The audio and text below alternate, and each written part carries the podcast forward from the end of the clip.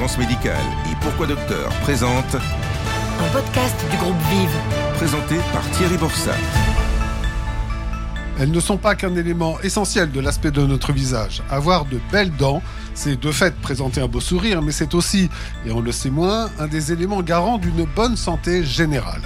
Alors en quoi la santé bucco-dentaire est essentielle? Comment l'entretenir? Quelles sont les affections les plus fréquentes? Et quelle est leur prise en charge? Et puis, comment améliorer, notamment chez les enfants, les défauts que peut présenter une dentition? Les réponses dans ce podcast réalisé en partenariat avec le groupe Vive. Emmanuel Schartz, bonjour. Vous êtes dentiste et directrice nationale de la santé dentaire au sein du groupe Vive. Pouvez-vous nous préciser pourquoi il est très important d'avoir une bonne santé bucco-dentaire? Alors, la santé bucco-dentaire, elle est primordiale parce qu'en fait, euh, elle est, euh, d'une part, elle peut être révélatrice de votre état de santé général et d'autre part, elle a des répercussions importantes sur votre santé générale. Dans le premier cas de figure, euh, typiquement, un patient qui sera diabétique aura une santé bucco-dentaire souvent compliquée et nécessitera un suivi particulièrement rigoureux pour éviter des complications de sa maladie. Et pour illustrer l'autre partie, euh, lorsque vous avez des problèmes bucco-dentaires, vous pouvez avoir des problèmes, par exemple, de tendinite. Ça, c'est assez classique. On le voit euh, souvent, les ostéopathes demandent un bilan bucco-dentaire puisqu'un un mauvais équilibre de l'occlusion, c'est-à-dire la manière dont vous fermez la bouche, peut entraîner des problèmes de douleur au niveau des cervicales, par exemple, voire même des tendinites au niveau de l'épaule ou du bras. Donc ça, c'est un exemple, mais il y en a énormément d'autres, notamment toutes les pathologies cardiaques. On sait que les gens qui, présentent euh, des problèmes dentaires euh, multiplient par deux leur risque de pathologie cardiovasculaire. Voilà, il y a énormément d'exemples euh, divers et variés de pathologies qui sont pas dues au problème du dentaire, mais en tout cas dont le risque est accru par l'existence de pathologies bucco-dentaires. Et justement, ces pathologies, quelles sont les plus fréquentes? Il y en a essentiellement deux. Si on peut faire deux grandes familles, il y a toutes celles qui touchent les tissus durs de la dent, donc euh, toutes les, les pathologies dites carieuses qui attaquent donc la dent en elle-même, et puis il y a tout ce qui touche les tissus de soutien de la dent. Et là, on parle de la parodontologie. Là, on attaque les tissus de soutien de la dent, que ce soit la gencive ou l'os euh, sous-jacent. La carie dentaire qui est la plus connue, en fait, c'est une attaque acide de l'émail de la dent par la plaque dentaire qui, qui se dépose lorsque l'on mange à la surface de la dent, qui provoque une agression acide de l'émail et des bactéries ainsi pénètrent à l'intérieur de la dent et peuvent arriver jusqu'au nerf, créant les douleurs dentaires euh, bien connues. En ce qui concerne les gencives, donc?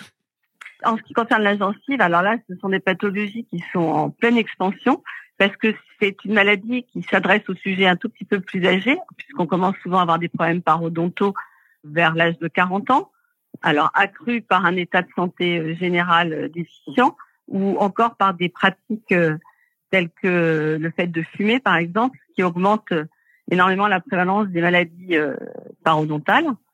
Donc ça, ça arrive chez l'adulte un peu plus tard, donc, et pareil, c'est dû au dépôt de la plaque dentaire qui n'est pas suffisamment retiré, qui se calcifie et qui devient du tartre et qui se glisse en fait entre la gencive et la dent, entraînant une inflammation dans un premier temps de la gencive, qu'on appelle gingivite. Le premier signe étant les gencives qui saignent lorsque vous brossez les dents. Et si on n'intervient pas, si on ne fait rien, cette gingivite euh, se transformera en parodontite, c'est-à-dire avec une atteinte de l'os sous-jacent, donc une affection euh, plus profonde euh, du parodonte.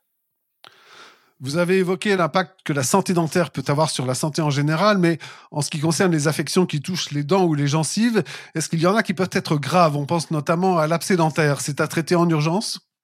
Tout dépend de l'état, euh, enfin, le niveau euh, de l'abcès dentaire. Mais oui, un abcès dentaire, c'est une infection, une infection qui peut aller, si elle n'est pas traitée chez certains sujets, jusqu'à la septicémie, tout à fait. Donc, il y a vraiment des urgences dentaires vitales.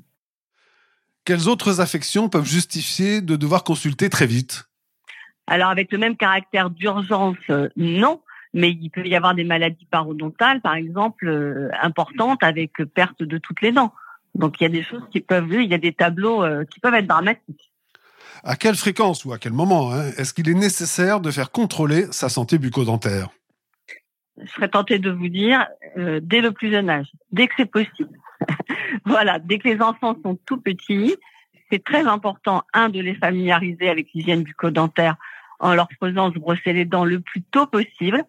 Même s'ils font un peu n'importe quoi, c'est pas grave. Ils prennent l'habitude d'avoir une brosse à dents et ils imitent papa et maman. Et ça, c'est essentiel pour euh, rentrer après dans la routine journalière, en fait, de l'hygiène. Ça, c'est le, le, premier pas. Et puis, il faut les emmener très tôt chez le dentiste avec soi, pas forcément pour les faire soigner, mais déjà pour les familiariser, pour enlever toute inquiétude, toute crainte, et puis pour mhm. qu'ils apprennent à montrer leurs dents euh, au dentiste. Et ce sera un jeu et ce sera beaucoup plus facile si après, dans un second temps, il faut un jour intervenir pour les soigner. Aller chez le dentiste, euh, c'est jamais par plaisir. Hein. Est-ce que cette consultation continue à faire peur, et notamment aux enfants? Non, le dentiste, il fait pas peur aux enfants si les parents n'ont pas peur du dentiste. Moi, j'ai jamais vu d'enfant qui ait peur euh, spontanément comme ça du dentiste, mais par contre, vous avez toujours la petite phrase qui tue, euh, qui vient de la part des parents et qui dit euh, surtout n'aie pas peur, il va rien te faire. Donc là, c'est donc les choses comme ça. En fait, c'est souvent le, les parents qui transmettent leur propre angoisse à leur enfant. Sinon, non, il n'y a aucun problème. Quelles évolutions sont intervenues dans les techniques de soins bucco-dentaires ces dernières années, particulièrement si certaines permettent d'ailleurs de les rendre moins angoissants? Il y a eu énormément de progrès ces 20 dernières années. Ça n'a plus rien à voir.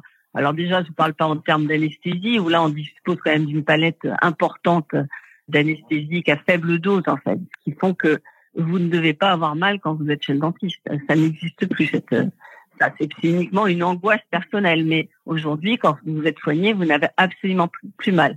Il y a aussi toutes les techniques d'hypnose pour certains praticiens qui les utilisent, ou encore des utilisations de, de, gaz tels que le méopa pour les patients qui sont vraiment euh, dans des situations enfin, de stress important ou qui ont des difficultés à, à supporter une séance de soins chez le dentiste. On a, on a un, un, panel très important. Et puis, les techniques de soins, elles, sont devenues beaucoup, beaucoup moins invasives.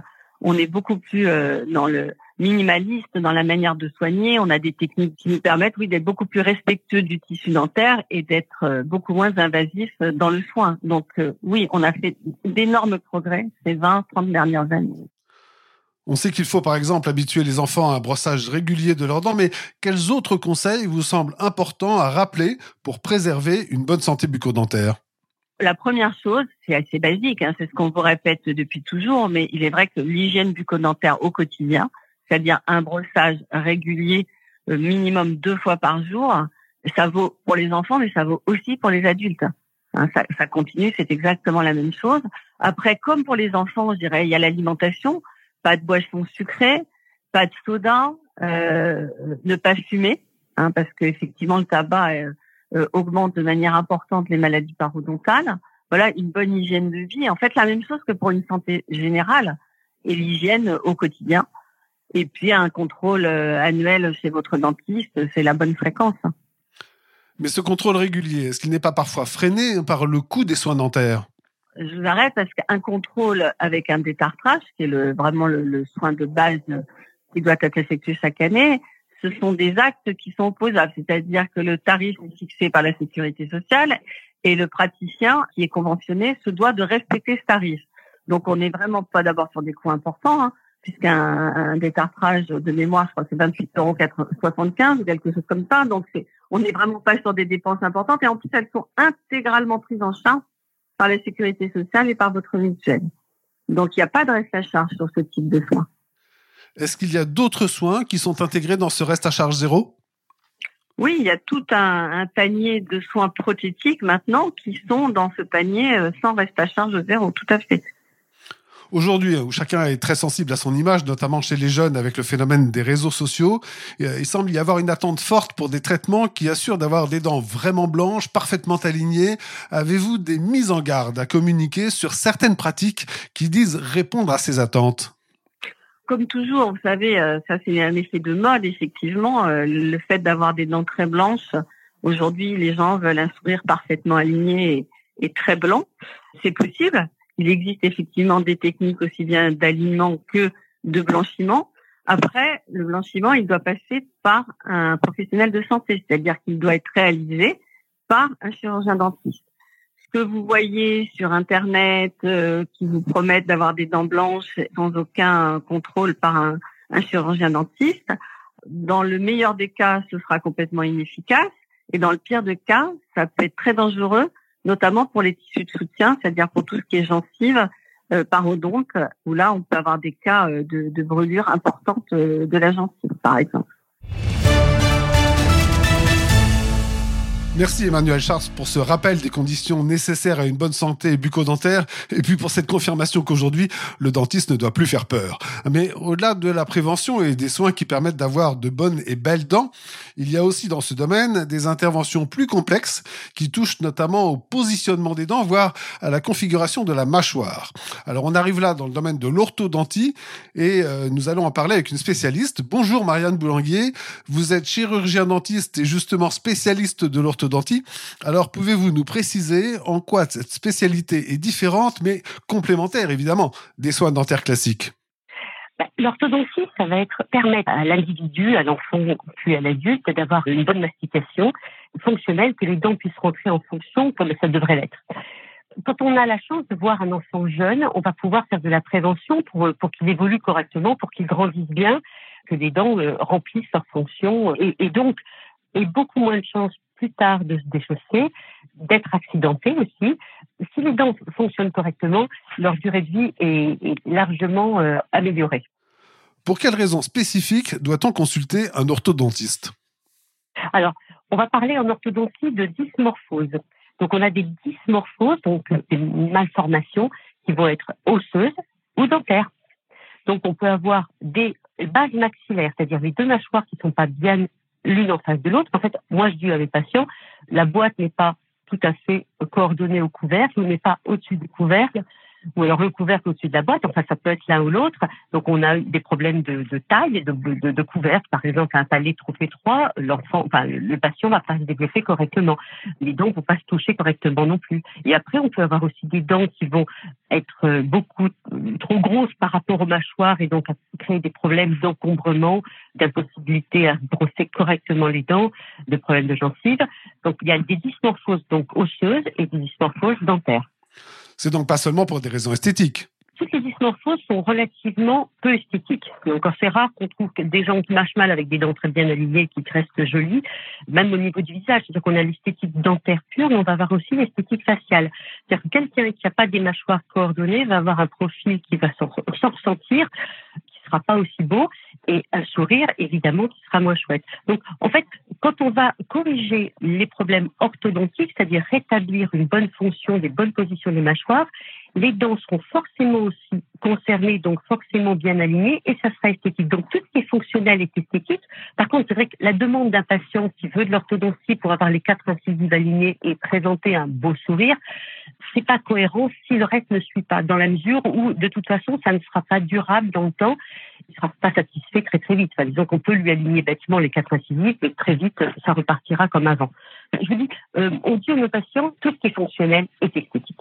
Mais le but pour le patient, c'est de lui faire aussi comprendre que si c'est euh, un traitement orthodontique, c'est d'abord et avant tout pour que ses dents fonctionnent bien, qu'il puisse les garder et qu'il ait bien sûr aussi le bénéfice d'un beau sourire et d'un beau visage.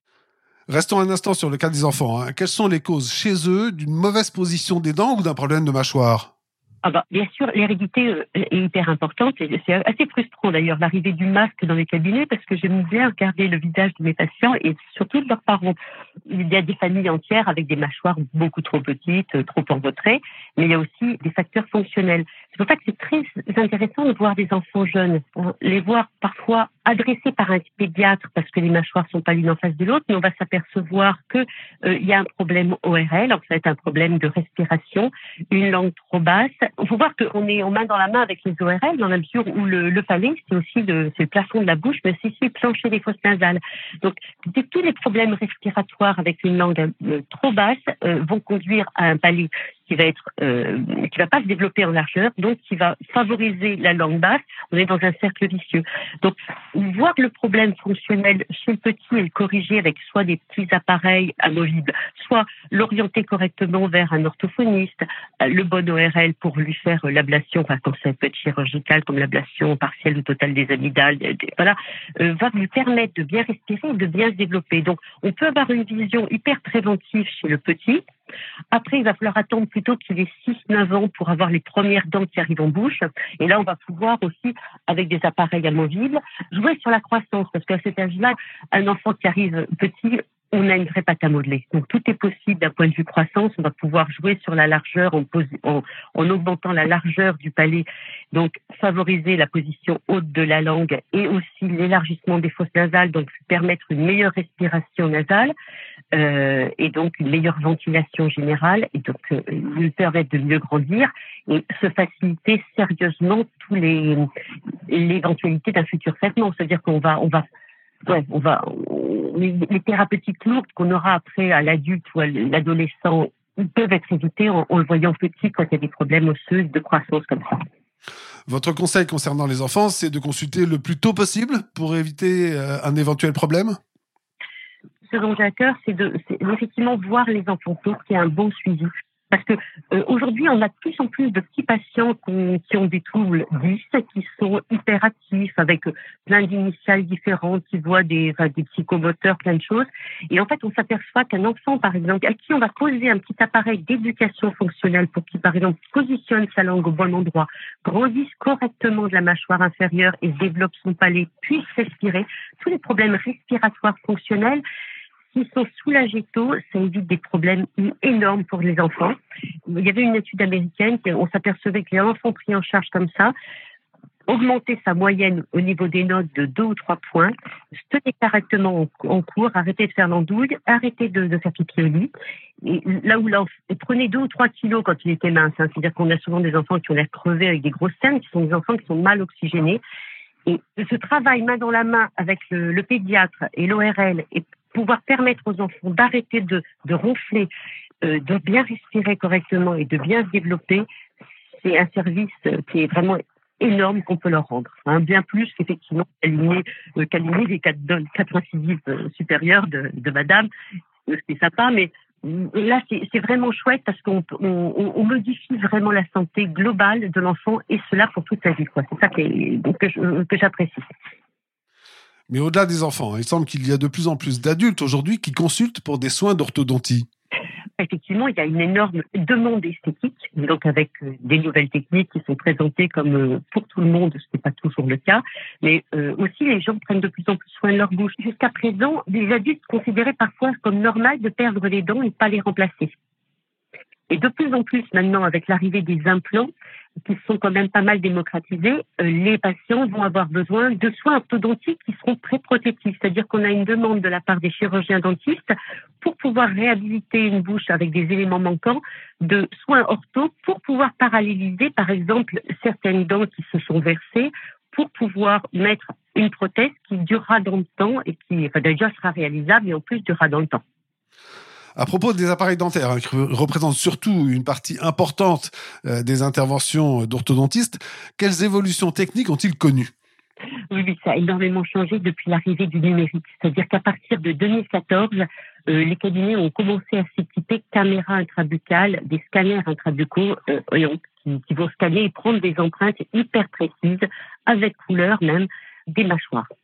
Et ça, ça a permis le fait de numériser les arcades dentaires, la fabrication d'appareils qu'on appelle des aligneurs, qui sont représentés par une marque très connue qui s'appelle Invisalign, mais qui a aussi de, des concurrents, et euh, qui va générer la fabrication de, de paires de gouttières que, qui vont remplacer complètement les attaches. C'est-à-dire que c'est des appareils qu'on considère comme quasi invisibles et très confortables.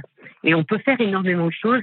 C'est l'intelligence artificielle qui est en train de révolutionner l'orthodontie, même si on aura toujours recours aux autres techniques, puisqu'il y a aussi des avantages à chacune des techniques.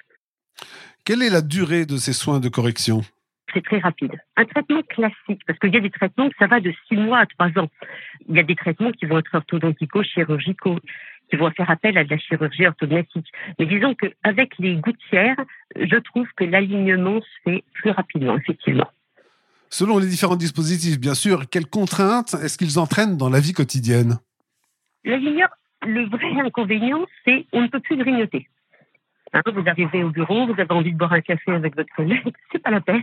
Il va falloir déposer l'appareillage, vous boirez votre café, mais après vous serez obligé d'aller vous laver les dents, ce qui, est contraignant quand même, parce que les gouttières sont apportées 22 heures sur 24, c'est-à-dire que vous avez le droit de manger deux heures par jour. Alors c'est vrai qu'en période de fête, ça va être plus compliqué, donc tous mes patients sont prévenus qu'ils avaient une dérogation exceptionnelle pour les jours de fête et qu'ils n'allaient pas pouvoir les porter euh, donc 22 euh, heures, donc ils prolongeraient la gouttière concernée de deux, trois jours en étant super sérieux. Mais à part ça, il n'y a pas énormément de contraintes. Hein. La, vraie contrainte, c'est vraiment respecter les horaires des repas et avoir une bonne hygiène. Et ce qu'on demande de toute façon aux patients appareillés. Hein les appareils sont pas visibles. Ça nécessite pas d'urgence parce que quand vous avez les gouttières, il n'y a pas de risque de blessure ou quoi que ce soit, contrairement aux bagues. Moi, je suis assez bluffée quand même. Dans quel cas est-ce qu'on continue à placer des bagues à la place des gouttières? Il y a le prix qui est assez, c'est malheureusement prothétique et cher. Donc déjà, euh, voilà, et demander à un adolescent de pas grignoter et d'avoir une très bonne observance du traitement, tout ce qui est amovible chez l'adolescent, c'est pas forcément évident. Le coût de ces soins d'orthodontie, c'est un obstacle pour certaines personnes, pour certaines familles? Actuellement, les traitements d'orthodontie, la moyenne nationale, c'est de 750 euros par semestre, avec des grosses disparités. Hein. En Ile-de-France, ça va être du simple au double en fonction des cabinets, et ça monte assez haut. La prise en charge de sécurité sociale est 193,50 euros par semestre, ce qui est exactement le même prix quand j'ai commencé en 90 ça n'a pas du tout bougé. Et après, les mutuelles prennent euh, plus ou moins, c'est-à-dire que les patients en sont, entre guillemets, de leur poche, en moyenne de 167 euros par semestre. C'est pas hyper prohibitif quand l'enfant a moins de 16 ans, puisque les remboursements n'interviennent que si le traitement est commencé avant les 16 ans du patient. Les, les C2S, hein, les gens qui étaient les anciennement CME qui aujourd'hui bénéficient de l'aide sociale, eux, pour eux, le traitement est pris en charge complètement. Ils n'ont rien à débourser. Voilà. Euh, et les adultes, ben ça, on est dans une fourchette. Enfin, ça va être des forfaits qui s'étalent entre 3 000 et 5 000 euros.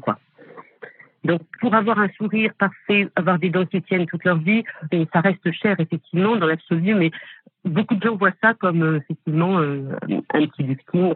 mais enfin, quand c'est quand il y a une vue un peu esthétique de la chose, c'est pas si prohibitif. Merci Marianne Boulanguer, merci également Emmanuel Charles pour ses informations et précisions sur la santé dentaire. Vous confirmez toutes deux que c'est un domaine à ne pas négliger et pas uniquement pour des raisons esthétiques mais parce que de belles dents c'est un des signes de la bonne santé. Alors souriez et portez-vous bien.